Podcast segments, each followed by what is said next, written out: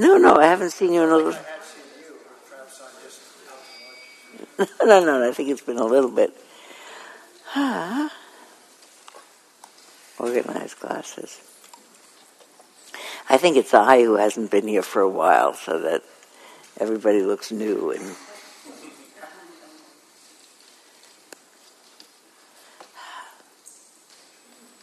It is really incongruous, isn't it, to be rushing for a meditation class? you know, you'll get there when you get there. I was thinking about that. I, I'm, I'm staying up in the North County this week because I've been um, house sitting and dog sitting for um, one of my daughters while she's away with her family. And uh, so I decided to come over Lucas Valley Road and the back road and uh, not my usual Sir Francis Drake. And it took way longer than I thought it would. And as I'm barreling along, I'm thinking. So I heard on the radio as I was barreling along uh, the news, uh, a news flash. So I thought I'd, I, it was on my mind when I arrived. They said uh, a new poll shows that 47% of Americans, something like that, 49 maybe, feel guilty when they uh, when they shop or make a decision to travel. They, they're feeling guilty about having to ha- think, feeling they are obligated to think about whether or not they can just go ahead and do whatever they feel like doing and buying this or going there or whatever it is that they're in the middle of about to consume because people are now aware of carbon footprint and uh, the need to get plastics out of the out of the world and uh, the need to bring um, your own bags to the supermarket. So I heard that the uh, the headline: forty-seven percent of people are feeling guilty when they're about to do something like that. And uh, they were they were in the middle of thank you so much. They were in the middle of interviewing this researcher, and uh, something happened to the phone line, so they had to say, you know, we'll come back, we'll finish this uh, interview later. But I thought to myself, but what do you think about 47% of Americans feel guilty because now they have knowledge that their actions have impact? Huh? Not enough. But don't you think good? You know that. you know, usually you feel bad. People feel guilty that they did something or other. No, I, you know, I, I was thinking maybe there's a better word than guilty, like uh, feel um, awareness, or they, they feel uh, maybe even they feel good when they think uh, I should. Uh, here I am already buckled into my car and I forgot my bag, so I'll have to use a paper bag from the store, and they have to go back in the house and get the paper bag and come down. Instead of feeling or uh, they feel guilty, I think that's good. I think they should that, that replace the guilty with pleased that they're now part of the effort to make things different. It's just how things are worded that's so funny it's good to feel. There's a uh, there are two. Um, uh, I guess they're Sanskrit terms. They're hiri and ottappa, and they mean uh, the translation. They're Dharma terms, and they're translated as meaning moral shame and moral dread. So dread is a bad word. You know, you don't like to think about them having dread. You know? but actually, maybe we should be having dread about what's going on with the with the planet. So I think maybe it's just in words. When I first heard that a long time ago, I read that about Hiri and Ottappa, moral shame and moral dread, and it said that means it's a dual awareness. I don't remember which is which, which is Hiri and which is Ottappa, but it's a dual awareness that every single thing that you do has an impact. That's one of them. And the other one is that the results of impact are infinite and spreading forever and ever and uh, become part of the karma of everything. So I thought, first thing I thought was, can't do anything. without it, ha- you know, can't do anything. But then I thought about the, that sometimes that doing nothing also has karmic results. If I go door to door in the month before the election and knock on doors and tell people what I think is important, it will have a different impact than if I do nothing, if I stay home. If I elect not to vote because, you know, whatever, I don't like either of the candidates, that's the same as voting. That we're in this ridiculous bind. Well, it's, a, it's the bind of life. If you're always doing something, whether or not you're doing anything, you know, that, uh, uh, I remember Thomas Merton, uh, complaining to his abbot that he felt uneasy about the fact. Are you all familiar with the name Thomas Merton? Thomas Merton was probably the most famous Catholic in the 20th century. He was not born Catholic, converted to Catholicism while he was in college in Columbia. He then decided to become a um, priest and become a monk. And so he was Father Louis, and he was uh, at uh, Gethsemani Monastery, and he was a prolific writer, and really, I think, the most revered of Catholic voices in the 20th century. And early in his time at Gethsemani, he uh, it was the same time it was the 1960s, and uh, uh, his friends were out marching for civil rights, and uh, at the end of the Vietnam War, and um, he told his abbot that he felt badly that he was in a uh, monastery doing nothing, and his friends were out there manning the battlements.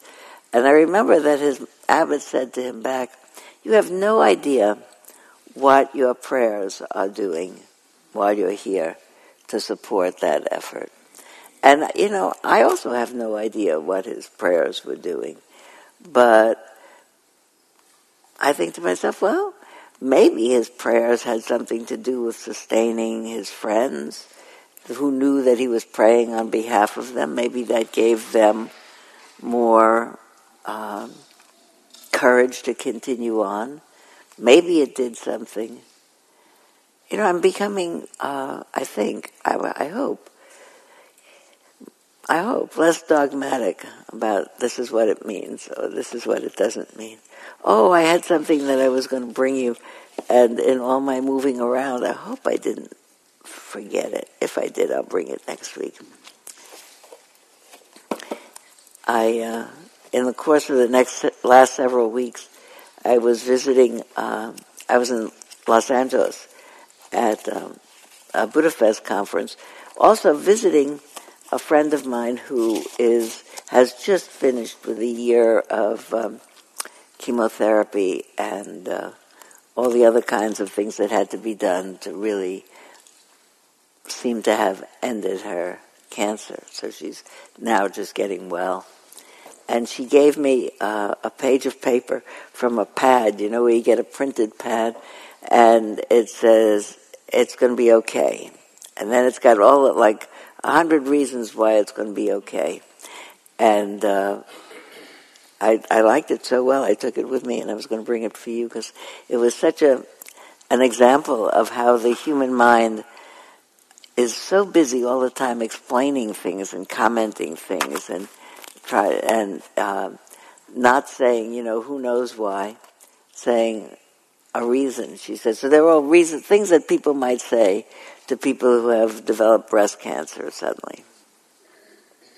Postmenopausal breast cancer, which I did not know. She told me that her doctor told her no women are dying these days of postmenopausal breast cancer. Did you know that? That sounded good. She said the first day. I mean, women, postmenopausal women are getting breast cancer, but they're not as lethal and they are more treatable. So that was, anyway, here's a list of reasons. It was meant to be. It was an accident. It was da da da. It was da da da. It was because you had been thinking about it. It's because you hadn't been thinking about it. It's going to get better. Who knows if it'll get better? There are all the things that people might say to you instead of saying, too bad you got breast cancer. I hope you get better. You know, that the mind is always figuring out why in an effort probably to make sure that it doesn't happen to anybody else.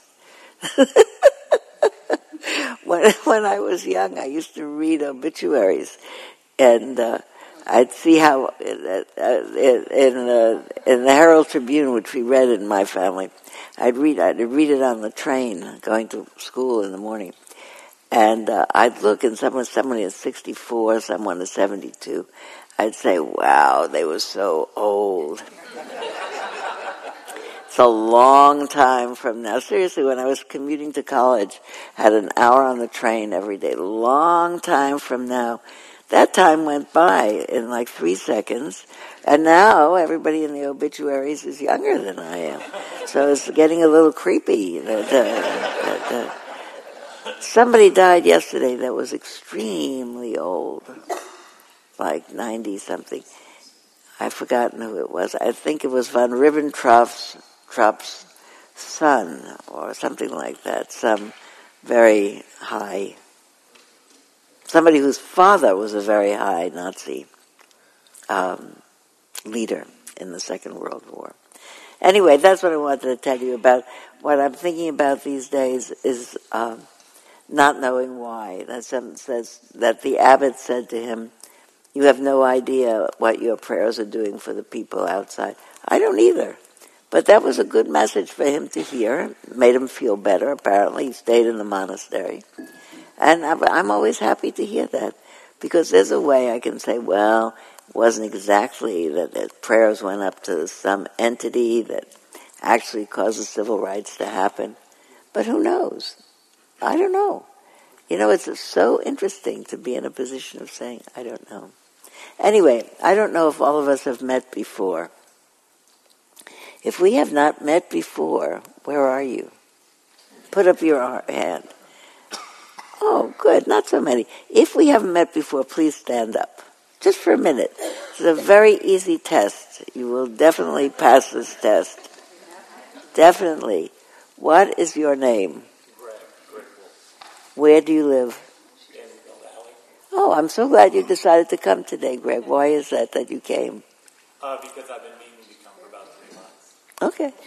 well, you can always come. It's really easy. This is uh, uh, you know, I, I really don't like it so much that when you look on the Spirit Rock website to see uh, you know, what's happening here, it says drop-in classes.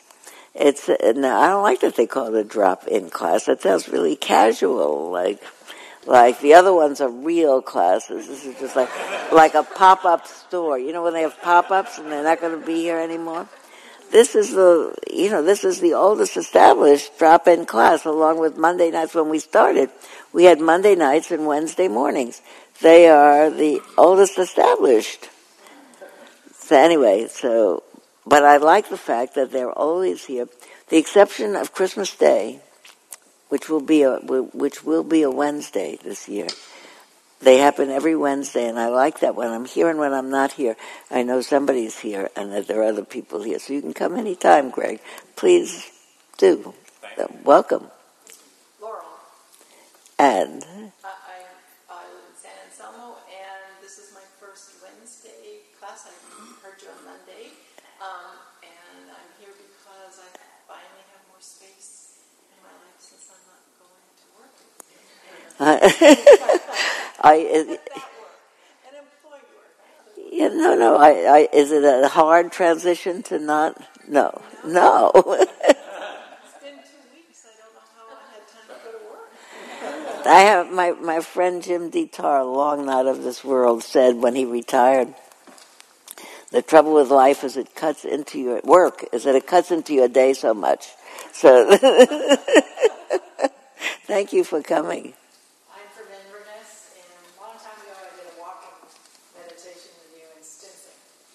Wow. I'm happy. Inverness is beautiful. Not so hot out there either. Or yesterday even. It was hot. Wow. All right. Well, it's passing. It's passing.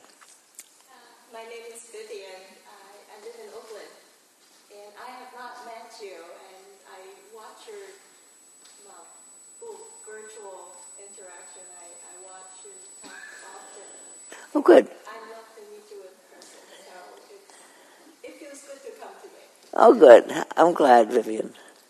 Thank you for coming. What's your name? Good Shireen. I'm uh, Shireen Shareem. um, from Novato. A friend of mine just moved back from New York about six months ago, and a friend of mine in New York is a big fan here, so um, I listen to you online, um, and I always want to come in person, so here I am. So thank you for having me. I'm glad. Welcome. Uh, my name's John. I'm from Oakland. Um, my first time here. First time to experience your, your talk and Dharma. Um, I am in week two of a sabbatical, and part of my sabbatical commitment to myself uh, is to continue to deepen my practice. And so this is part of that, and to integrate uh, new practices and healthy activities. So when I return uh, to the grind, I will have a greater balance. What grind would you return to? I am uh, the executive director of the National AIDS Memorial. Whoa. Wow. My my son has for the past 10 years done the AIDS ride from San Francisco down to Los Angeles just at this time of year. And this year he isn't because he's about to leave for Zambia to do the AIDS ride in Zambia. So all over the place. I'm very excited about that because I saw little videos of last year's Zambia ride, and they're riding on on sand, but I mean a little bit pounded down sand, so it's not through sand dunes, but a road. And here are all these people riding, and there's elephants on. it. so it's how to go on a safari and ride for AIDS. I'm very happy about that too. in the end of, uh, I'll find out he's about going to leave in the end of June. I'll know how it went. If you're here, I'll tell you. what's, your, what's your first name? John. Thank you. I am Joe, and I'm from Oakland also. Um, I'm actually recovering from open heart surgery, and um, have a couple weeks left before I return to work, so I thought I should tend to my spiritual side of things before I return to my grind. And I, come here frequently for Kevin Griffin's talks. And, Oh, good. Uh, this is my first time, obviously, for yours. What's your grind? My grind, I work for a social service agency called PRC, or Positive Resource Center, which serves people with HIV, mental health, and substance abuse. Wow. so, did you have an aortic re- transplant? Uh, I had a double bypass. Wow. Are you good? I am very good. Do you feel different? Not quite yet. My stamina is quite low, so I'm not. I, like lungs are, I think, less than my heart in terms of, or vice versa. My heart is in better shape than my lungs, so I don't feel the stamina that I feel like I should have. You're probably doing all that rehab stuff that they, I'm starting to, yeah. yeah. So I have a class this afternoon. Well, may you thoroughly rehab yourself. I'm glad you're here. Thank you. Hi, I'm Shannon. I'm from San Francisco. I am in the middle of a job transition. So this is my first Wednesday off. Um, so I figured this would be some great space and for getting back into the grind. Uh, so I'm just grateful to be here. I read a thing that just yesterday, I read a quote from uh, Seneca, I think. I, I don't remember, I don't even remember. I was looking for something else, and then I found it. And this might not be the book where I found it, but it was a quote, I'm, I'm pretty sure by Seneca, that says, Find a work that you love, and then you'll never work a day in your life which sounded really, you know, it's like a double entendre. You have to think about it a little bit. But anyway, so there you go. Thank you. Hi, I'm Liza. I live in Brooklyn, New York. Um, I came because this is good for me and for my patients. I'm a psychotherapist, so Are you a psychotherapist in Brooklyn? in. You just happen to be here? Yeah. That's great. You know, Brooklyn is where I was born, which you probably can hear in my voice. you know, it's the damnedest thing. When I moved to California 56 years ago, um, I I think I was substitute teaching general science. I can't even remember why, but I think that because I know it happened there, and uh, there was people did not understand. People didn't understand my my speech, so I made a very determined uh, effort to put all of the R's effort to put all all not all all of the R's back into my words, and mostly I'm good at it. And when I, when I am giving a speech to a public audience, here I'm a little worse because I'm so relaxed. These are my people. I can talk any old way. But when I'm somewhere, I really speak well to the point that people come afterwards sometimes and they say, What was your first language? because it sounds properly like English is my second language. And then I have a lot of friends in New York, and when I go back and I visit them in a week or two, my entire mouth falls apart, and I go right back to the old way of talking. So I. I was born in Flatbush, and I was born in Coney Island actually. and We lived in Flatbush, and then I moved when I was five years old to Ocean Parkway, uh, between Avenue X and Avenue W. I live on Ocean Parkway. Where do you live? Ocean Parkway and Church Avenue. Church Avenue. Do you ride on the bicycle path? Yeah. Yeah. Yes, I did too, with my father on that very bicycle path. So there you go. I'm glad to know that it's still there.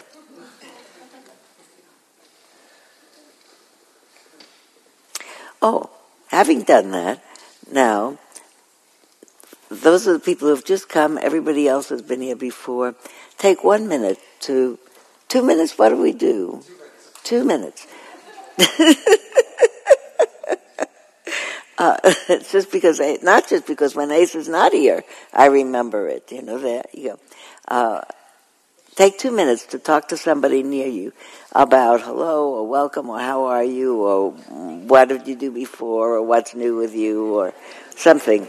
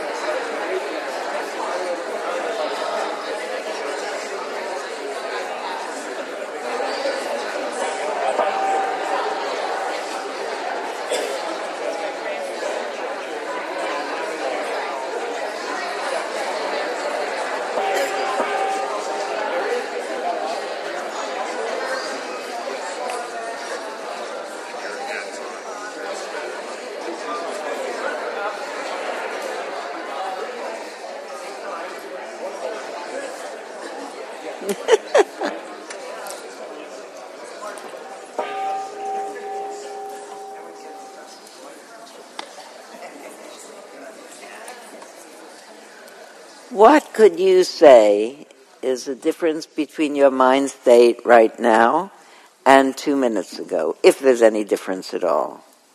Joy. You have joy in it. What else? Energy. It's a little brighter. We wake each other up. What else? Discovery. Discovery.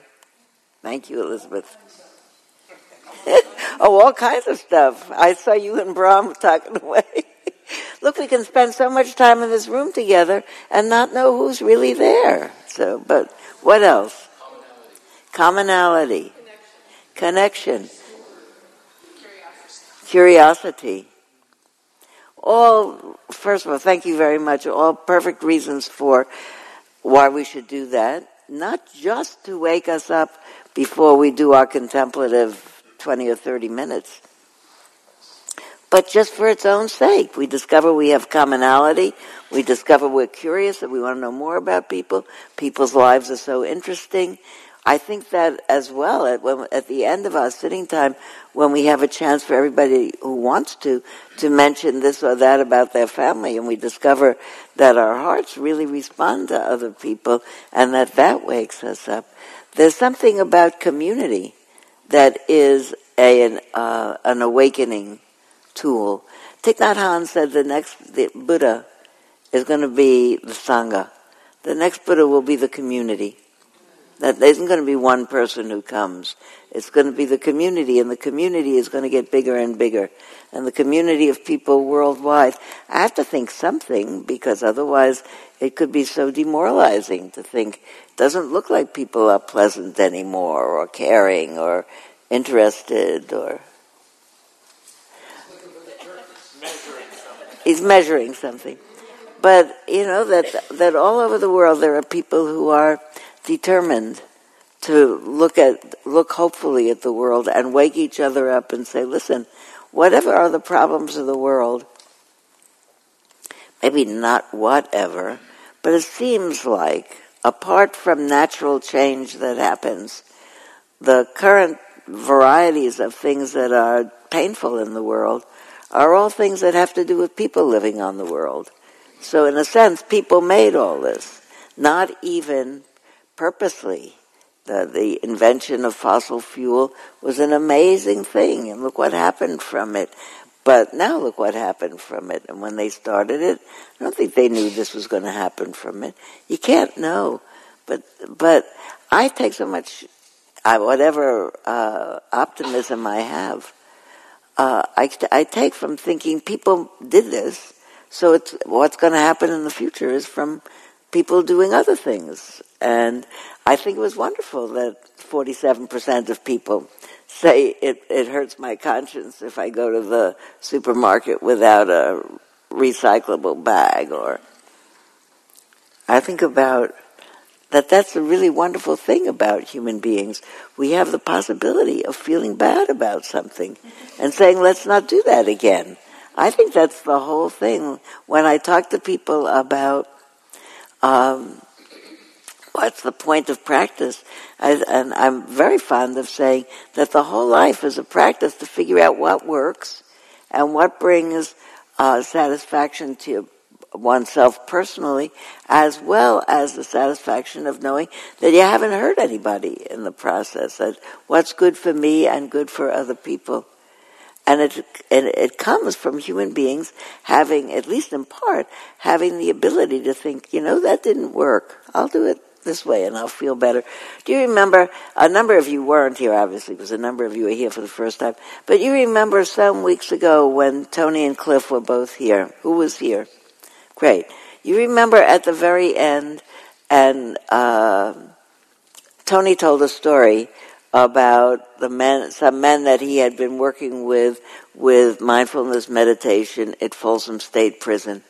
And the, the men that he works with have been so damaged by life and the circumstances that they got born into and the results of the troubles that they got into that they're people with very poor impulse control who have done some very terrible things. And one of these men who had everybody in Folsom has done some very terrible thing, said to Tony after some weeks or months of coming and just uh, among other things, sitting quietly for periods of 10 minutes or so and then talking and building up a certain amount of confidence in Tony and interest in him. And one of the people in the group said, you know, uh, it used to be that uh, I was known all over the prison for how tough I am. I'm a big guy. And if I decide I take, you know, I get up, if somebody pisses me off, excuse me for I'm telling Cliff's story now, I just haul off and, and knock them flat. I always did that. Said, you know, recently, since I'm taking this class with you, I said, last week it happened, one of the guards said something really got me. I was just about to haul off and hit him, and I thought to myself, that didn't work so well last time I did it. So I didn't do it. And I thought that was the best moment of the whole morning. I thought it's like I personally changed the course of the Mississippi. It's a hard thing to take a mind that's trained to re- react and react murderously, literally in many cases, and say, you know what? The last, it makes tears in my eyes. Last time that didn't work. The last time I did that. It's amazing. People can change. Look around, and one of the things that it, I, I hear a lot these days, I try not to get involved in, is kind of woeful stories about how everybody is getting uh, that that unkindness and bullying is contagious and everybody's doing it. I hope not, because it doesn't work. It doesn't make friends. It doesn't make people happy. So why did I tell you that whole story? I had something in mind. No, here's what I was going to say.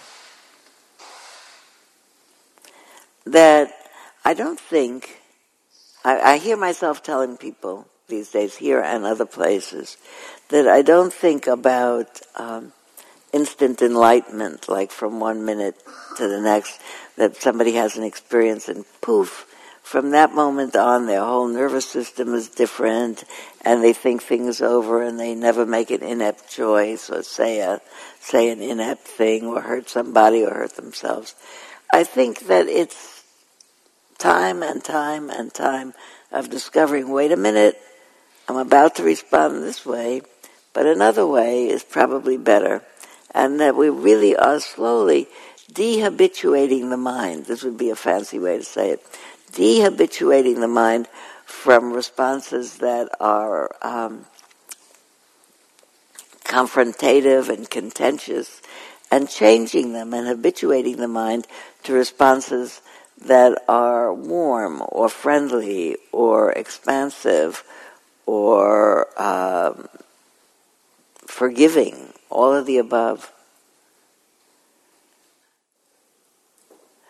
When you were talking to each other, and you talked to some people that you didn't know at all, one of the things about talking to somebody is that you know a few things about them and they become your friend. Even if they're not a profound friend, you feel friendly about them because they shared something, right?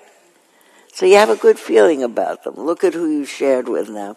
Don't you have a good feeling that you're a friend now, sudden friend?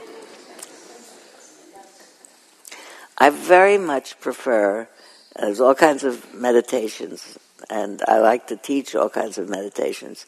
I, I, my favorite one with people I know and people I don't know is to teach them how to sit and feel as their breath comes in and out. May I meet this moment fully. May I meet it as a friend.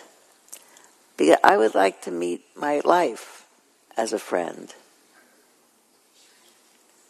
I recently began saying, uh, I think, well, what does one hope to do with their with their meditation practice, with their practice of all kinds of things, meditation among other things. And I've been saying as a shorthand, and I hope it's not too, um, I don't know, trite or Maybe I'll stop saying it. If you tell, tell me it's too trite, I won't say it. I want to have a mind like Mr. Rogers' neighborhood. I do. When everybody I know that I say, did you see the film? And how many people here saw the film? you go out in a good mood, don't you? Because it's so confirming that people can have a mind like like Fred Rogers. Come into my neighborhood. Sit down. Let's wash our feet together. Let's learn about this together.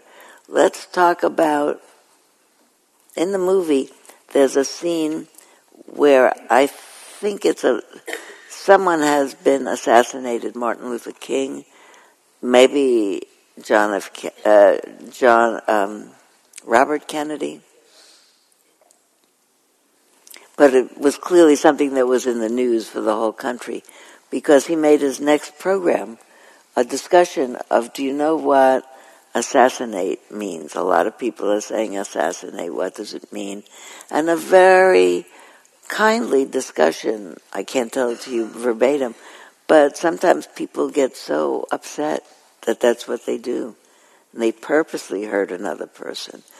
And to, to have in mind that the people he's hoping to talk to are children who are four to eight years old.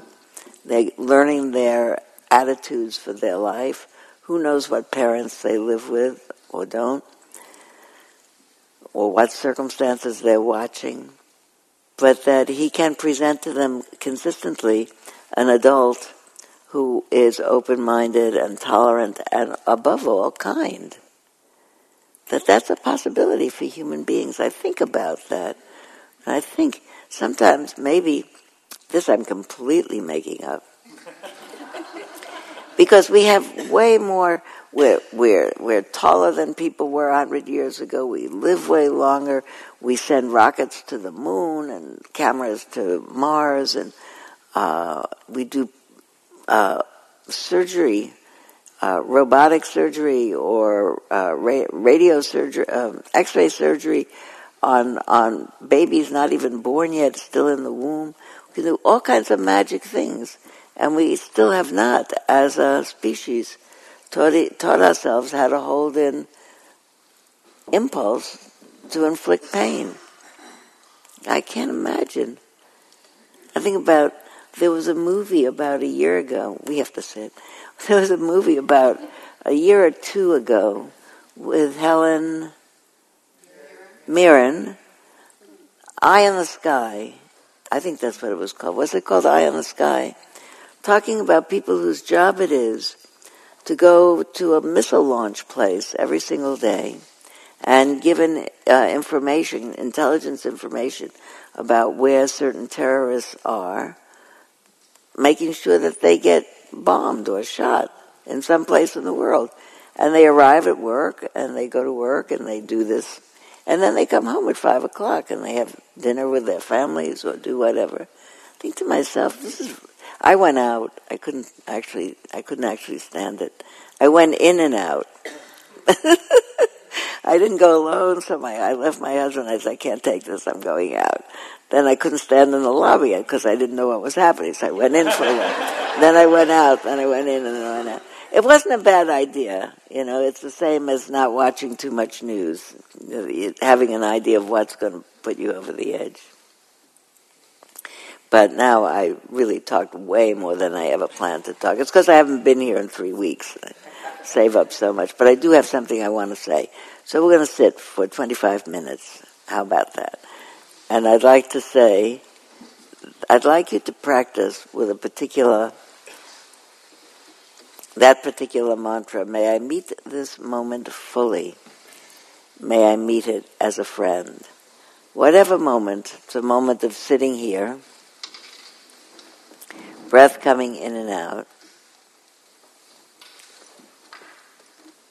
You don't have to start with the mantra the first second. You could sit there for a while. I always, when I'm sitting, sit down and close my eyes and do nothing. What I most like to do is listen to the room. It's not very noisy in here.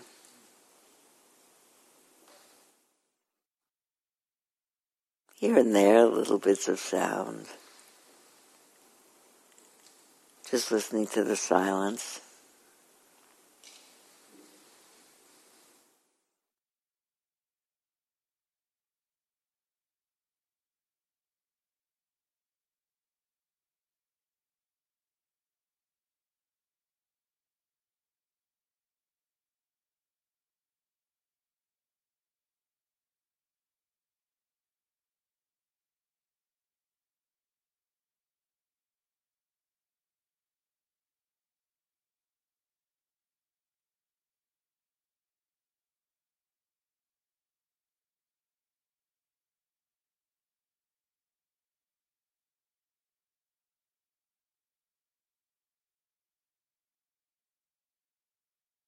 As you listen, as I listen, I most often find that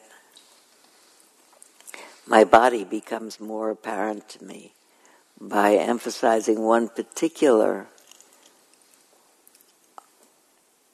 sense door, the door of hearing. My whole body becomes more apparent to me. I feel where I'm sitting. I feel the pressure under my bottom. I feel where my arms are.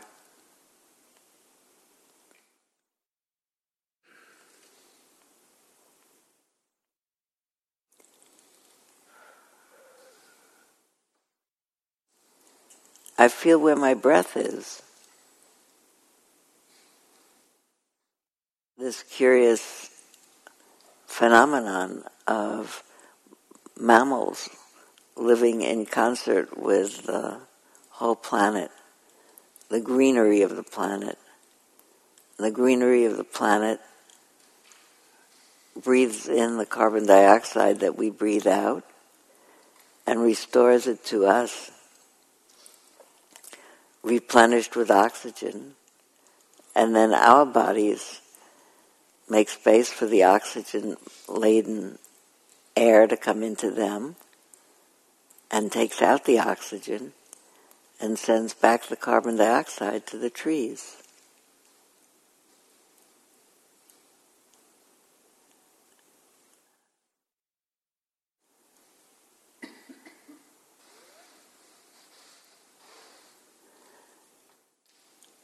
Every once in a while, when I particularly think about the fact that the body does that elegant maneuver of making room for breath and then pushing it out and making room for new breath and pushing it out. Does that from the time we're born until the time we die. And we don't even have to think about it. We don't have to stay up all night remembering to breathe.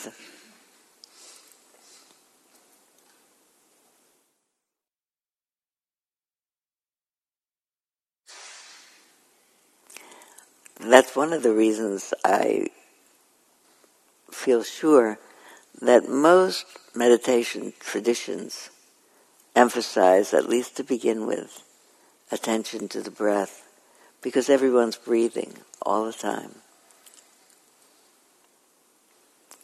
If you want to sit for a little bit and notice breath in and breath out, and breath in and breath out, you might want to do that for a little while. When you feel quite relaxed and present, maybe you could try what happens if you think about this breath arriving. May I meet this moment fully. May I meet it as a friend. May I meet this moment fully. May I meet it as a friend. You can do it on each breath, on every other breath, however you like. I feel different when I say, May I meet this moment fully. And I breathe in and out and wait another breath and then say, May I meet it as a friend. May I meet it as a friend. That fully and friend feel different in my mind. Probably the same in my body, whatever I'm thinking, but it's the same breath. But may I meet this moment fully. I meet it as a friend. So use these next 20 minutes in as in as comfortable a way as you can.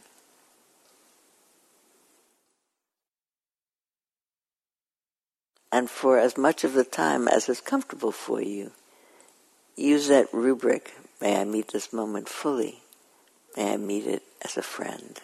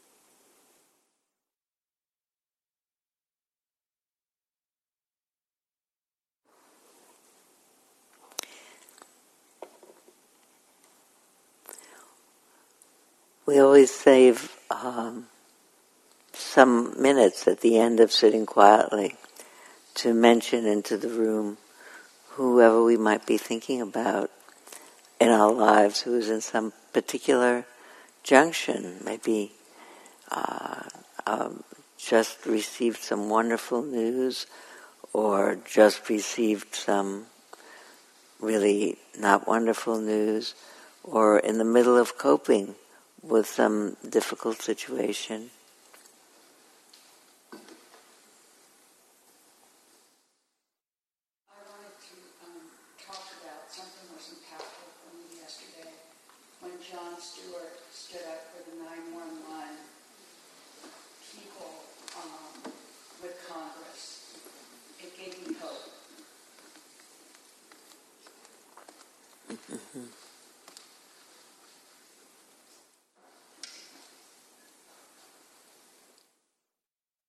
with pride and joy of my nephew Ethan, who graduates from Cal Poly on Saturday with a degree in civil engineering. Contrary to a lot of popular trends, he's not moving back home to his parents. He's already got a job um, at an international employee-owned engineering firm, and I hope that his his life and his career are as exciting and meaningful in reality as they already are in my mind. I'm thinking of my dear friend Peter, who's gravely ill, and his wife, Kathy.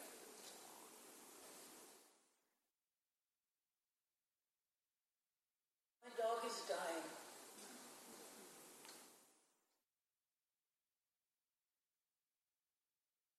Thinking with concern about my younger sister, who is a breast cancer survivor, and is taking more tests to see if there's arthritis or if it is spread to her bones.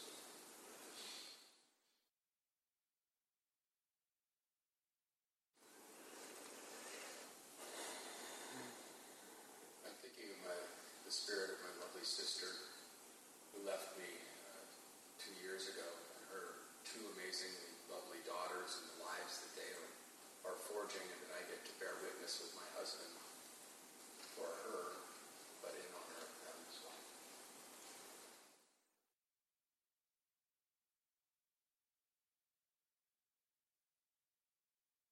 This John Lancome who is going to Greece, help refugees.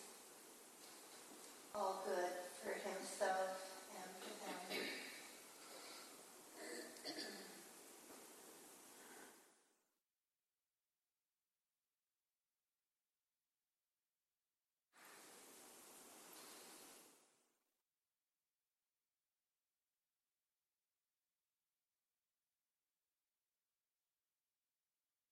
holding in two hands the fears and sorrows of a friend of mine who has relapsed of myeloma, my best friend, and at the same time my son who gave up a very high-powered, lucrative architectural job to design group living and how people are going to live together in the future and make it beautiful.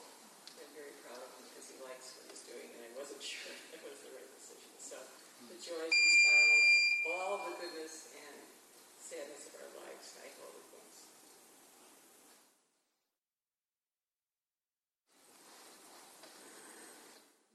about my friend Tim, who's struggling so hard to stay on this plane, helping him. To, it's hard for him to to let go. It's just so difficult. And thinking about his his.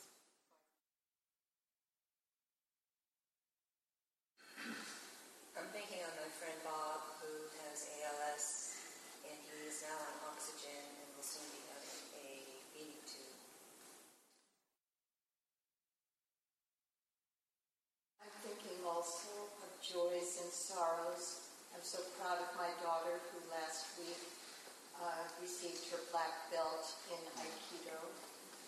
At the same time, her former employer and dear friend took her own life for reasons that nobody quite understands. And I'm thinking of a young man, also a friend, who has is finding solace after the death of his wife from cancer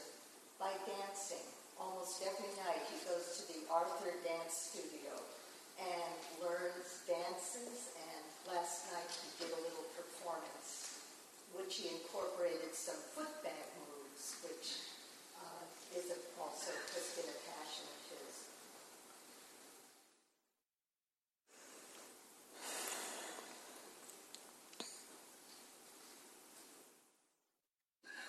I'm thinking about my daughter and her husband and her son and her son's wife, all in Sweden, to celebrate my son in law's father's 80th birthday. thinking about my daughter and son-in-law and my 13-year-old twin grandchildren who are in Italy visiting one of my daughter's best friends in on a, a house by a lake, and they're going over soon to France to watch the uh, American women's soccer team in the World Cup because my granddaughter is an avid soccer player, and that's going to be a special treat for her.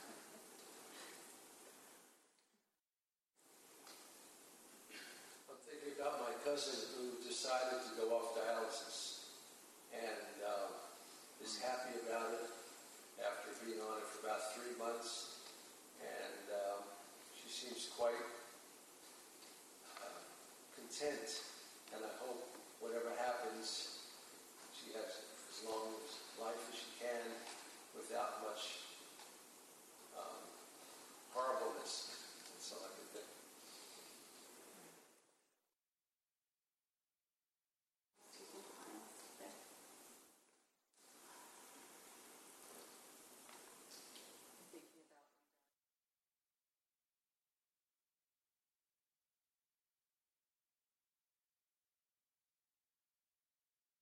beautiful moments. I, I raised her as uh, an older single mom, and in many very, very challenging too. So I'm grateful that she's graduating now and was accepted by the college she most wanted to go to.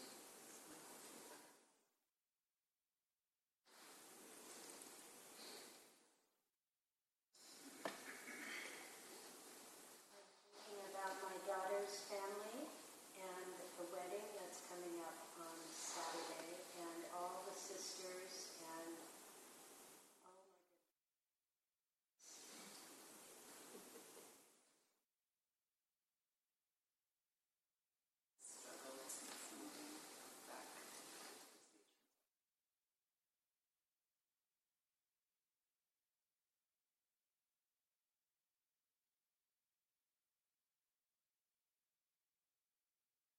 my thinking of my dearest friend Jean.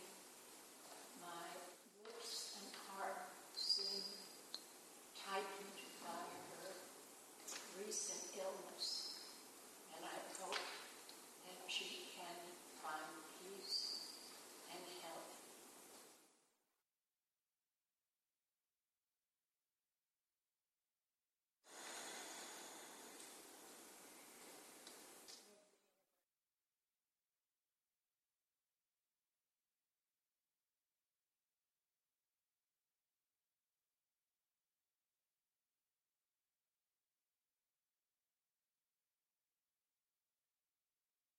my niece, who's my child, she's ushering her parents and parents-in-law through end-of-life decisions, and her children who are graduating from college through the beginning of career decisions. And I just wish for her the strength to be positive through all of it. And I've offered her Sylvia's lectures at Dharma Seed as a resource for the strength.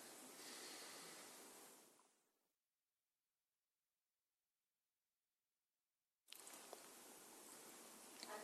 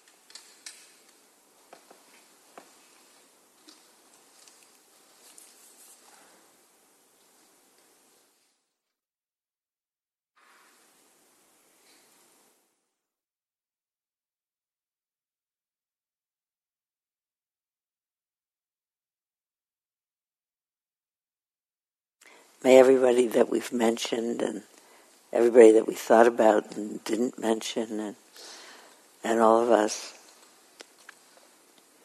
be sustained by companioning, the companioning of their family, of their kin.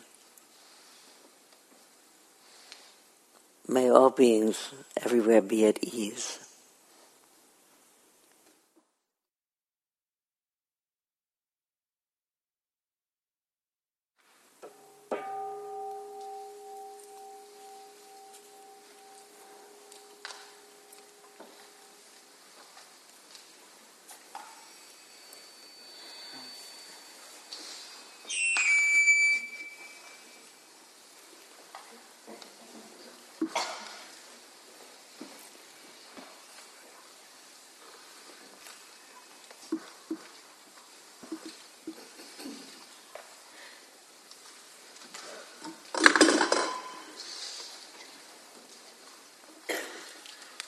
I'm sure that I'm sure that you experience as I do as you listen, and people that you don't know or, even who you don't know who they are, they're on the other side of the room, and they say a piece of their story, and I I I actually responding to how I felt in my body. I thought that's where the expre- the expressions come from. My heart leaps up, or my heart goes out to you. You know this kind of expressions that people say. I'm sure that as you sit there and you listen to people that you know or you don't know, that your heart goes out. Or the heart leaps up, you hear something really wonderful, someone's about to get married or graduate or has a job and doesn't go home to his family and uh, you know that in the midst of a great deal of the struggles of illness and disappointment and that you don't have to know the person to feel oh picked up by their by their good news and and really moved and touched by their difficulty. I feel so um, inspired by that. I think what i feel is is that is i feel confident about human beings really are genuinely uh, strung with compassion that we're meant to be that way. That any wrong-headedness I have from time to time, look at look at how people are treating each other. It's all it's all falling apart. I don't think it's all falling apart. I think there are lots of terrible, grave problems with the world and the people and the planet itself. But I think that people are the are, are really incredible. They keep on going. In the spot, and everybody, and I, I realize that uh, sometimes someone says something that's a, a wonderful, delightful thing, and then somebody else says something that's actually a sad and upsetting thing. Some, and today, a number of people said, well, I have X and I have Y. And then we all have X and Y in some way. This and this. And the magical thing is that we can somehow get up in the morning, get dressed, keep going, you know, wash last night's dishes, whatever it is. And keep on going. But we feel for people. And I think we feel more, I do, after I've been sitting quietly for a half hour or been in a quiet and beautiful and cool space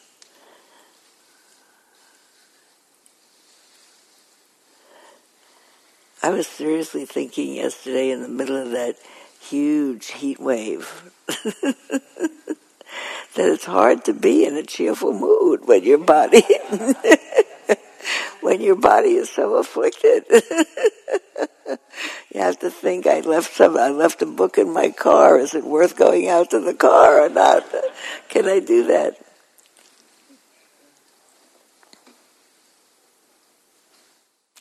This is where I want to start today and the next week and the next week and in June for three weeks. I want to talk about everything I know. no, seriously, I do. I, I, I told some people that I will be gone from Spirit Rock from uh, August through December. I have a sabbatical that I am taking from August through December. I'll be back on the 1st of January with who knows what new insights, but um, and uh, mostly I won't be so far from here. For a part of it, I will be, and I'll be part of it in France and part of it in New York. But uh, during the time that I'm here, for the for the days that I would miss, Donald will of course be here, and uh, Heidi and um, Tony will be here for the other days that I'm not here. So. Um, I, you know them well because they're my my favorite people to have fill in for me. And uh, by the way, if you want, Heidi is starting a great course this summer, not through Spirit Rock. And so I would like to encourage you to think about it. It's an online course. Everything is online these days. Can I give you this and just kind of pass it around so you keep, keep one if you want it? Um, But I've been really thinking in the last couple of weeks and months that I've been teaching here and there and other places that the more I teach, on the one hand, the more things become simpler. That really what we're doing in the millions of Dharma talks, it's so funny. I, I, I love it that Dharma Seed exists and that people can get infinite listenings, listenings to myself or anybody else for the last 40 years.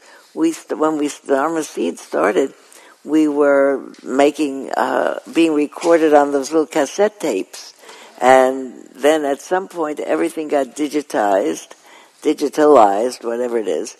And now people are streaming. I mean, it's, it's, it's mainly wonderful because they're free for everybody all over the place. But I think sometimes of the hundreds, maybe thousands of Dharma talks that people can listen to, add whatever, uh, but and there's only one sentence to say, you know, that what we are trying to do is uh, decondition our mind from its habits of struggle, which always create more suffering, to the habit of wise response, which addresses suffering. That uh, that's really all that's supposed to happen.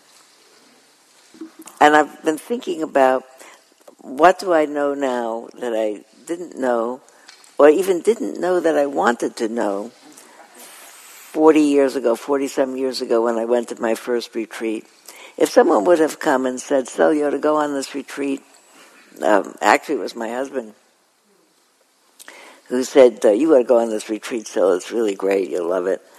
And I, it was in the 70s, and I did go on the retreat, and I did love it. And nothing amazing happened, but that's a whole story extra. Some things did happen, but I didn't get enlightened or totally changed. But I had tried in the 70s lots of different things. How many people here in the 70s tried lots of different things? There were lots of different things to try. Every weekend you could go to this or that or the other. And I mostly did. And nothing bad happened to me. But I didn't feel like doing it more. And then I went to a two week mindfulness retreat and in a way, I never left. And maybe it had to do with my um, uh, the the uh, the fact that my one of my three teachers was Jack Kornfield, and uh, I really loved him as a teacher. And he and I be, he became my teacher, and ultimately here we are forty some years later, and we're very good friends and colleagues. And so maybe it would have been a difference if Jack wouldn't. Surely would have been a difference, but who knows? But I was converted. But had somebody said, but I didn't know why really. I liked what they said on retreats, and I like being on retreats, and I like being quiet, and I like uh, I like tranquility around me. And uh, I had a busy life. I had a full time career. I had a big family. I wasn't unhappy in my life. I was an anxious person, but it, it, you know, I kind of was taking that for granted. I, you know, not even that my parents were anxious people. I have anxious genes.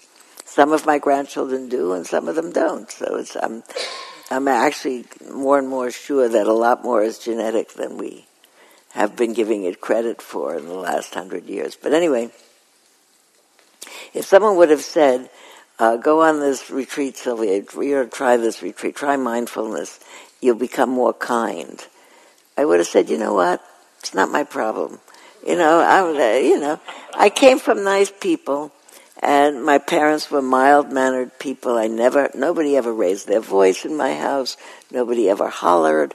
Nobody ever punished anybody. Uh, I had two nice parents and a lovely grandmother who all lived with me, and they all thought I was terrific. So, I mean, it was a very harmonious way to live. So I think they were kind and I was kind.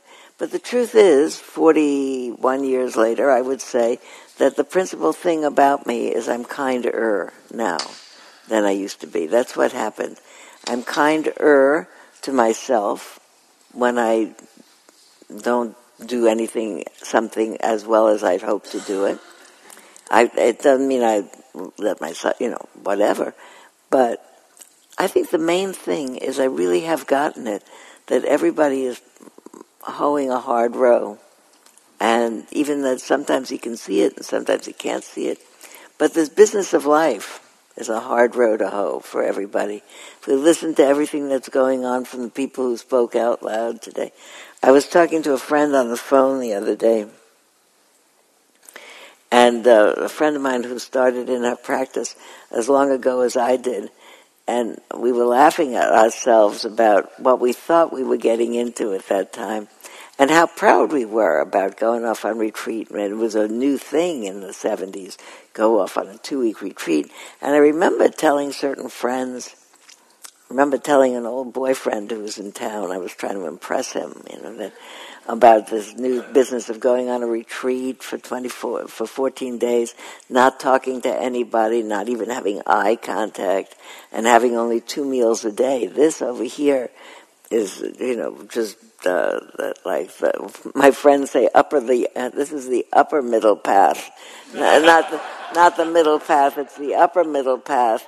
Back in the day, we had breakfast at seven, and lunch at eleven thirty or noon, and tea at five o'clock. Nothing, nothing, because that's what monks did in Thailand. And on a very special day, there might be a bowl of apples. You could get an apple at four o'clock.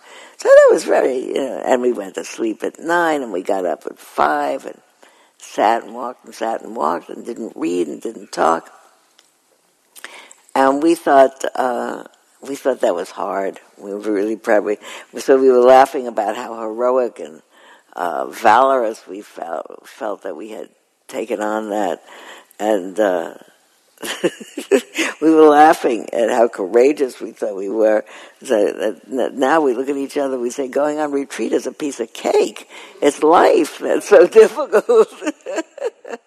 it's really true. Going on retreat is a piece of cake. I mean, you got a little, we have to work around, work around. The problem, of course, is not the food, or the lack of it, or the comfort, or the lack of it. This is really the upper middle path. Uh, I went on retreats in the 70s. There are 35 people in two outhouses. that was difficult. Uh, and we slept in uh, um, um, Quonset huts. Somehow they were inexpensive to build in Hawaii, and you would get um, uh, Hawaiian, you know, rainstorms on a tin roof Quonset hut sounds like rocks falling on and we slept in triple decker beds in Quonset huts in Hawaii with rainstorms and two toilets for 35 people. That was a little hard. This is piece of cake. Uh, but really, it's the life that's hard. It's not the retreat that's hard. And what's hard is really uh, what here, I want to start that sentence again because what I've been thinking about and thinking about and thinking about is for a long time, I thought the point of going on retreat was to meditate and have some really profound insights into the nature of uh, nature of how life is, and the profound insights that we were meant to see and do get to see, and so does everybody else whether it's more or less profound if you realize it in the middle of a slightly more abstemious lifestyle, or whether you vi- you discover it in the middle of life. I'm not sure. used to think that an, uh, we were we were meditating in order to have very profound understandings about the fact that everything is fleeting, nothing lasts. You know that a moment starts and it's gone. You sit down to meditate. The first moment you say, "Wow, lovely! It's quiet, fantastic. My mind is good." In and out. May I meet this moment fully. May I meet it as a friend. What were those words? What was I supposed to say? I don't know about that idea. I know another. They no. The last time I heard, just count ten breaths. What is about this friend's business? Maybe I didn't hear right. What should I do? Should I do that on every other breath or every first breath? What should I do? Wait a minute. Let's not do it. Let's just do counting breaths. That's what I know. We we we flurry up our minds any chance we get and confuse them. What would we to see if we weren't confused? I love to ask people, I love to remind them that the, the, of the story of the Buddha meeting a wanderer along the path as he walked through India and having this wanderer accost him and say, You're the Buddha? Yes. Are you a god? No, I'm not. Are you an ordinary man then? No, I'm not. What are you then? I'm awake. That's a great story. I tell it all over the place. And then I say, it's lacking one more line. The wayfarer could have asked, now that you're awake, what do you know that you didn't know before you woke up? And if he had asked, you know, this is me 2,500 years later, and I'll com- complete other culture in another language, but let's assume it had something to do with the stories. Suppose I know that everything passes, that nothing, nothing lasts. Uh, how did it come up the other day? Uh, oh, I was telling somebody that um, you may know it actually. That for because those of you who know me some, for some years, maybe the last ten years, I've been trying to go see performances of um, The Ring of the Nibelung, the Wagner f- four operas, whenever I could. So they happened in New York, they happened in San Francisco. We were in New York uh, uh, this year. They were in San Francisco the year before. They were in Chicago another year, in Seattle another year, and Amsterdam and Berlin. And I had the good fortune to have the means and the way to get to see them all those times. And I love them. And uh, this, they become more interesting, I thought, each time. And I went uh, recently to um, New York with a good friend with whom I've enjoyed this. And we had a good time in New York, and we saw the ring. And I realized when I was finished, I don't need to do that anymore. All of a sudden, it was a good ring, it was interesting, it was with a friend that I love. So just I used it up. I mean, it was even good. I thought, you know, all of a sudden, there is they're six hours long. And what happened in all those years is I got old. I can't sit six hours without my back starting to hurt. the perfectly lovely, perfectly wonderful production. Even have really nice seats. Everything was good except not me. I wasn't good enough to do that. And the, and what is wrong about this? Why is that feeling I need more not arising? Because it doesn't work anymore. So that's even a, uh, in a sense, uh, uh, a banal example of nothing lasts. Even what's lovely doesn't last. But and that is it's, it's nothing big to get over. But um, people get sick, people die, people have accidents, tragedies happen in people's lives all the time. Every time I pass on the highway, somebody who uh, has been in an accident and the uh, first responders are there and the lights, and you realize somebody left home this morning with no idea that they weren't going to come home, or that they were going to be different when they came home. You don't know. That nothing lasts. The pleasure of the moment. For a long time, I had uh, a, a, a, cartoon from the New Yorker on a um, bulletin board in my kitchen with someone walking along in the street and he's reading his uh, uh, medical record, you know, cholesterol grade, blood pressure grade, this grade, that grade. And there's an office safe that's fallen out of a window that's falling towards him. And, you know, everybody laughs. It's, it's like 30 years ago that, but it's like that. The phone rings and you don't know when, in my, in my lifetime, the phone rang and, uh, my son said, uh, Stan's crashed his plane and, uh, he's he's died. Remember, there was a, a, a, store in San Rafael, if you lived here long, called Stands for Sports. Remember Stands for Sports? Stan was a friend of my son, and a lovely man, and Michael flew with him all kinds of places in his private plane. And one day the plane crashed, and you know, things don't last. And all around us are things happening all the time.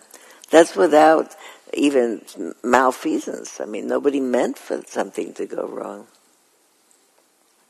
When Tony and Cliff were here, um, I think it, I think I had asked Tony to bring his rendition of the Four Noble Truths. And I think that what I've come to understand, one of the things, like if I were underlining this, I probably did. One of the things that I would underline, and what have I learned in the last 40 years, and taught all these kind, all these lectures about this or that, or the five hindrances, or the five spiritual faculties, or the ten paramis.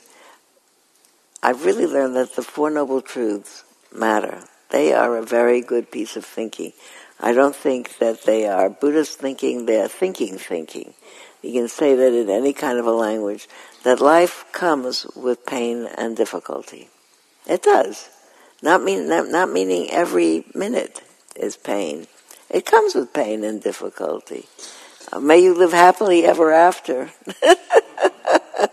when the when you think of the end of fairy tales, they all come out and they lived happily ever after. I remember even thinking about that when I was a young woman. About you know they got married and they lived happily ever after, and I thought to myself, where is the fairy tale that said? And then she discovered that she had um, uh, uh, premenstrual tension that end, that gave her headaches, that caused her to be more difficult to live with, would cause her to make fights with her partner every month. Who knows? You know, it doesn't say. You know, then this happened, and this happened, and then this happened, and then um, I read such a sweet line.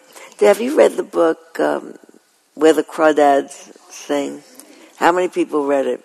How many people fell over? It was so great, wasn't it? It was great, wasn't it? So in the very end, don't tell. Not going to tell. Something doesn't happen that they wanted to have happen, and they felt bad about it. But other things happen. But that's life. Something didn't happen that they wanted to have happen, and they did. It didn't happen. So that's what I thought. I, I had this conversation about going on retreat is a piece of cake. Having a life is not a piece of cake. It's that this and that and that and this. And I wanted to um, um, when we find when we finish saying to each other, uh, "It's the life that's the problem." That's the same story as what the Buddha said. He did not say uh, going on retreat is a problem or not a problem. He said he looked around and he said being in a life is a problem because everyone is going to die. Everyone's going to get old. Everyone's going to get sick. Everybody is going to die. Everyone is going to get separated from whatever they hold dear, or the people that are dear are going to lose them. That's the way it is. Nothing really exists except the karma of this moment. This moment and what we do in it is alive and real. Everything else is a memory. It's a squiggle on a neuron. And I, I have a number of friends that are starting to lose their neurons, and certainly my friends' parents, if they're around, have lost a lot of memories. What happened to those events? If the memories are gone and they can't remember it, there's nobody who remembers it. I'm the oldest person in my extended family uh, that I know of that's still left. My parents are long gone, my aunts and uncles, and so I look at pictures of people in family albums and I don't know who they are, and I have nobody to ask. And that's a very strange kind of a feeling.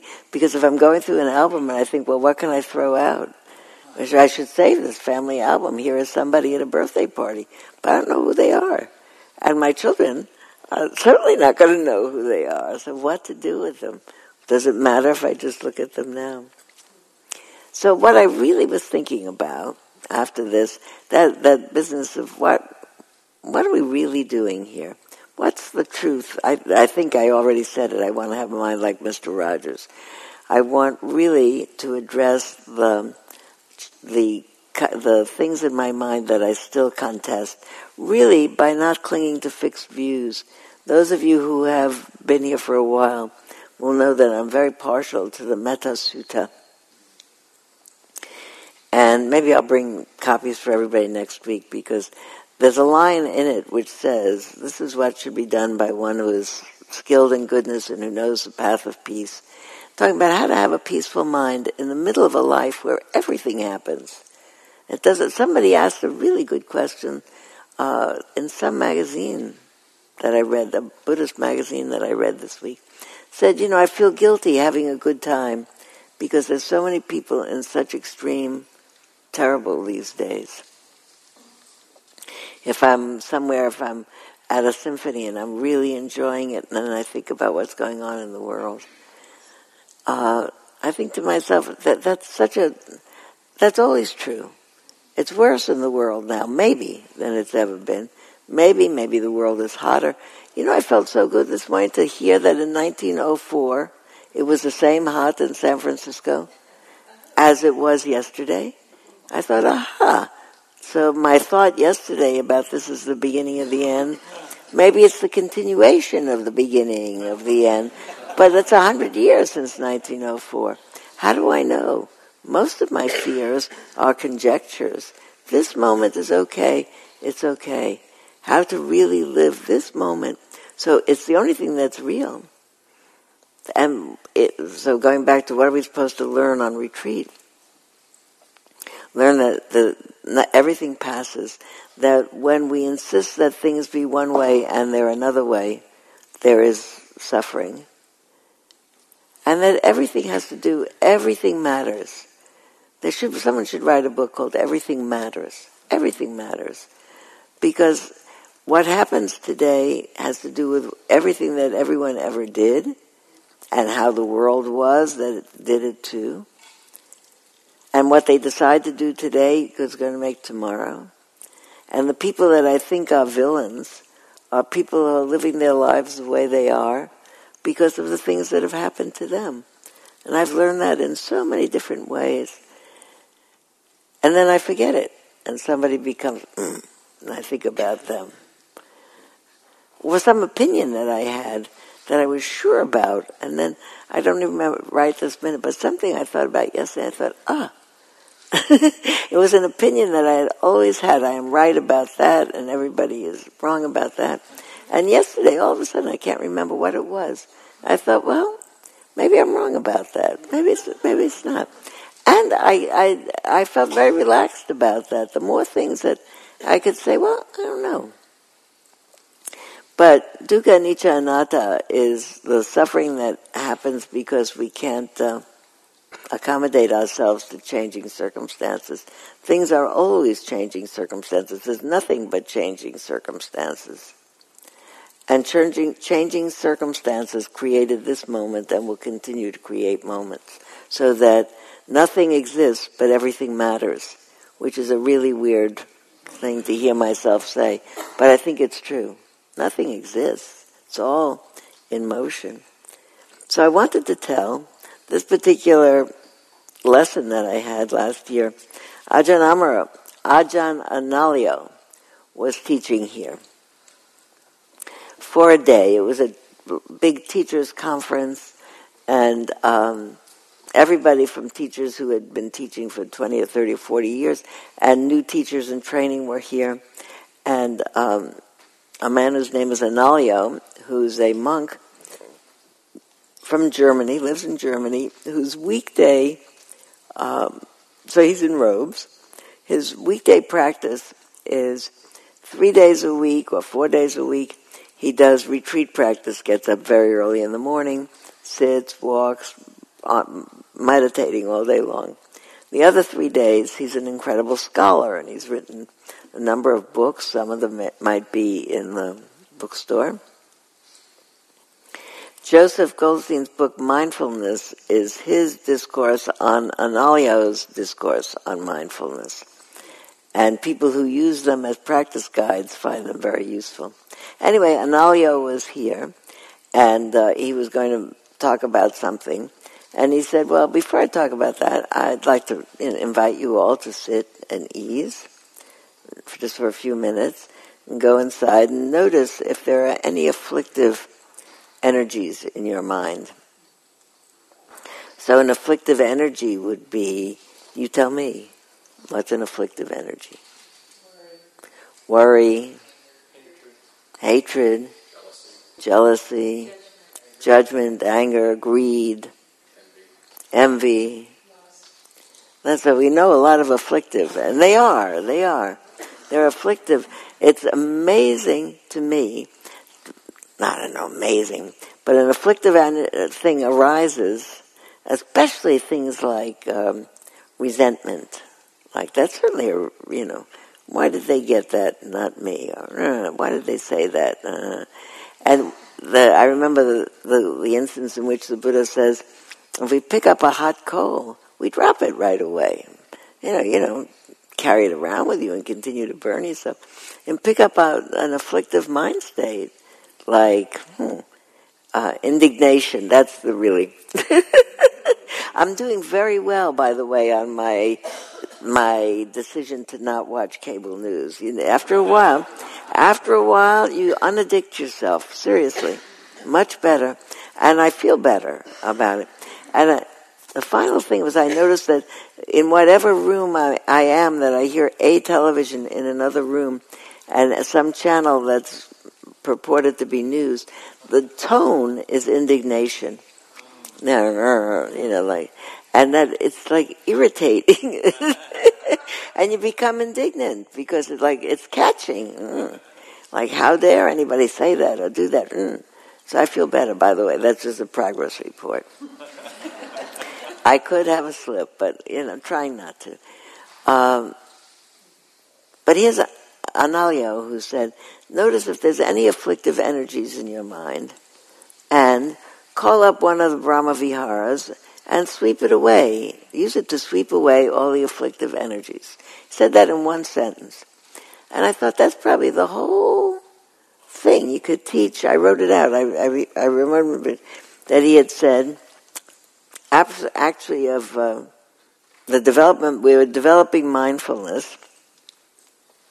He said, um, on the one hand, balancing uh, the Brahma Viharas and the cultivation of the Brahma Viharas, which means goodwill and um, um, compassion and joy and uh, equanimity.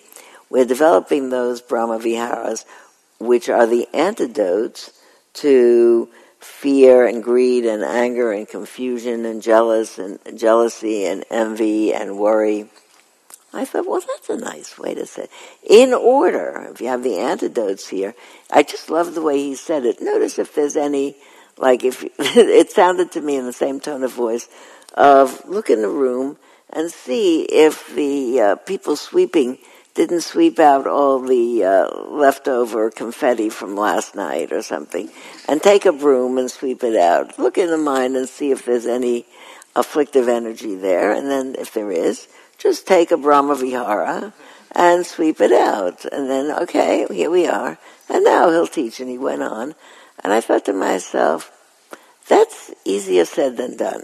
You know, that's really, th- by the way, that actually is a little in joke. I can remember I wrote a book called It's Easier Than You Think The Buddhist Way to Happiness. I promise you, I did not write that title. Um, I wrote every other word in that book myself, and I'm very proud of it. It's a good book. The first book I wrote, and I did not know that you had negotiating room with your publishers. They said we want to make. I, I wanted to call it something else. I wanted to call it I changed my mind, and they said you can't do that because that's like who's on first. And say, what's the name of your book? I changed my mind. Yes, so what did you change it to? So what is it? It's too ambiguous. And I also wanted to call it Albuquerque Mind. Because in Albuquerque, every time you close your eyes and open it is a different weather. So I wanted to say the mind is like the weather in Albuquerque. It just changes every two seconds. Um, they said, no, also too subtle. It's easier than you think is good. And happiness, the Buddhist path to happiness, because there are certain word, five words that people like. Easy, fast, free, happiness, something, I don't remember, heart, something like that. So the book became a very successful book, so maybe they were right. But I feel always like I should say the name of the book is It's Easier Than You Think. To understand what happens that, that, that it is the habits of our very own mind that continue to make us, uh, that continue to cause suffering to ourselves and other people. And it's harder than you can imagine, actually, to change those habits. It's like, yeah, the, changing the course of the Mississippi. But if you keep on doing it, it changes the habits. I had way more to say than that. But anyway, well, continue where I was last week. A very interesting thing happened. I was writing this all yesterday, and um, oh, a friend of mine called, and I was on, and we talked on the phone, and she was telling about um, how something had happened to her in in her traveling. The rental car wasn't that she picked up was not as, as clean as one would have hoped. She said it could, it smelled of marijuana and cigar smoke, and it was so bad that uh, uh I was driving north, so I had to, to call the rental company and stop in Santa Rosa and trade it in to get another one to continue up to where I was to Sacramento. And they weren't pleasant to me in the rental car. And she said, and then the whole day it just bugged me so much. Why do things bug us? So, it, so the little conversation about why do things bug? I said, I don't know why they bug. There have been things that have bugged me that I, you ever have something and you say, I can't get this out of my mind. It's such a stupid thing to have clogging up my mind. If I wasn't bugged by this, I'd be a happy person, but somehow I'm bugged. And so I was, I, I mean, this sounds insignificant, but it's not. Because I thought to, I, I was consoling her. I said, uh, don't you think it's, you know, really silly of me to do that? I said, no, no, I get bugged by things. And you say to yourself, let's not do this, so listen, I have an idea. And then two seconds later, it's back again. Usually has some indignant, I was right, they were wrong, da, da, da. You, for some reason it's playing. I said, you know, I think among all, eh, if nothing else, how do I know whether it's important enough to allow yourself to be bugged by it, or it's not important? In which case, you shouldn't be bugged by. Bugged is bugged, and very, it's very uncomfortable.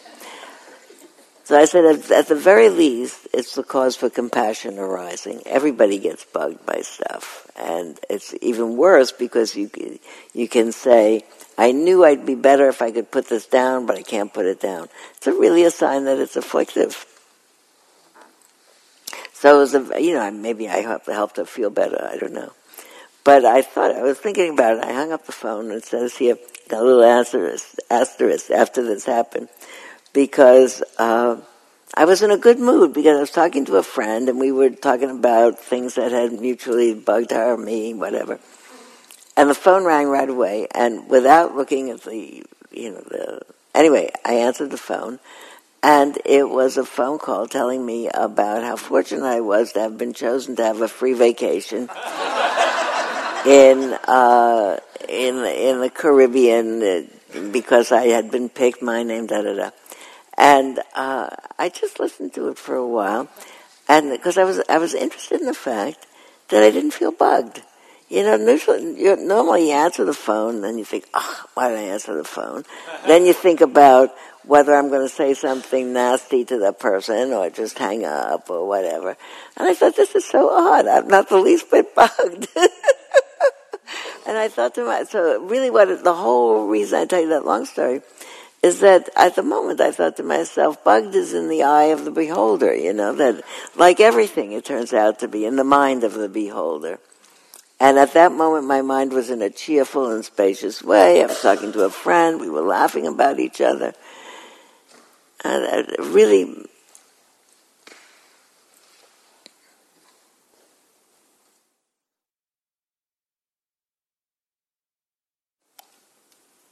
doesn't make any sense to talk, make comparisons about your bug is more important than my bug.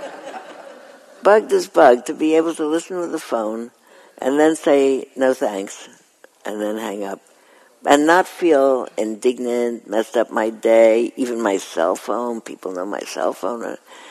Bugged is extra. And, you know, really what I'm trying to do is learn to negotiate a life in which I can live. I had a long string of words here yesterday. I want to live a life that is passionate, engaged, and generous and helpful. Period. As for as long as I live. That's what I want to do. And what I want to talk about next week and the, and the week after, and then for three weeks in June, is what?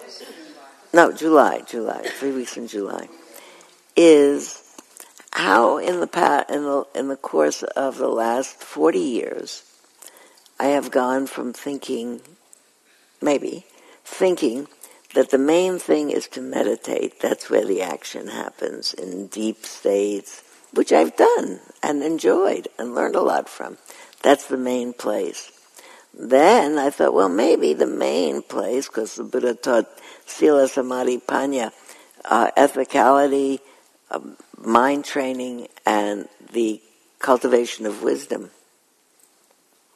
So I'm thinking about the mind training. But how about ethicality? And I got so interested in that that 20 years ago I wrote a book called um, uh, Pay Attention for Goodness Sake, talking about uh, really starting with the cultivation of virtues, not meditation as the entrance into understanding, but cultivating virtues as your spiritual path ethical moral behavior, scrupulosity. Scrupulosity is like uh, like uh, over over scrupulous. Impeccability is what I mean, not scrupulosity. Impeccability in how I behave, based on keeping my eyes open and looking how people are suffering in life just because they're alive. And if I realize that, then morality arises in me. It, I wouldn't want to make things worse. Everybody is suffering. Everybody is suffering. So why would I? I felt so bad for all. I thought about all the people in the world who are obligated or feel they're obligated to make a living by swindling people with free vacations, or or uh, I got a phone call two days ago that said this is a Social Security Association. Your Social Security number has been invalidated press one if you want to find out how and get yourself revalidated. And I think, how about all the old people who are going to press one? You know, that so sad. And I think about the people who are obligated to do an immoral thing as, as, as a way of supporting themselves.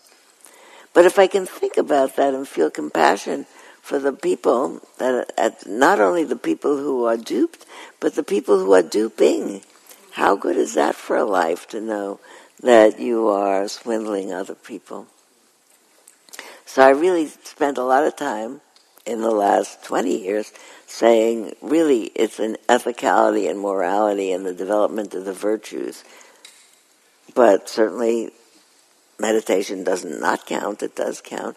And here I am after all of that, and I'm thinking what really matters in addition to the cultivation of that and the cultivation of a trained mind. What really matters is um, the really the deepening of wisdom, which is the wisdom that everybody is really suffering. Everybody is really suffering. And nobody is responsible, everybody is responsible. And nobody nobody is going to make it better. Everybody is going to make it better if they will. And so I don't know that that means I was barking up the wrong tree. I think they're all good trees to bark up. And that's just how it worked for me. But I want to talk more about all those three trees of barking. And, isn't that funny? The Three trees of barking. Here's a book called um, Everyday Mindfulness. Uh, it's published by Lions Roar. It's special editions Lions Roar. Um, I don't think we have it in the bookstore here. We may carry Lions Roar, but they might have it in Woodland Market or uh, or Mollie Stone where they have upscale magazines because this is a really good issue. I looked at it and I looked all through it and I thought, first of all, this is everyday mindfulness, which is my Torah, so to speak, but it also has very good articles in it. And I thought this would be a great contemporary primer for people who wanted to have an you know introduction to mindfulness course in um, in high school or in junior college or in midlife or whatever. But it's a very good compendium that they've put together here. It says brighten your day, everyday mindfulness. So I uh, recommend that to you. May all beings be peaceful and happy and it's a pleasure to be back, come to the end of suffering. And I'll be back next week.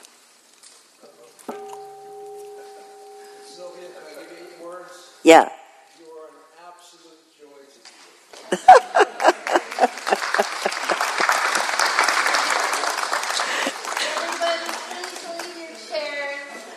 Please leave your chairs.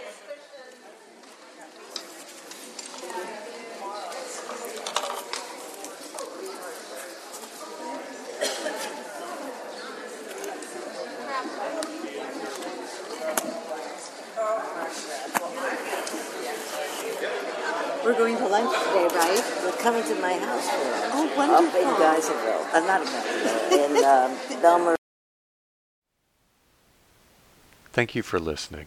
To learn how you can support the teachers and Dharma Seed, please visit dharmaseed.org slash donate.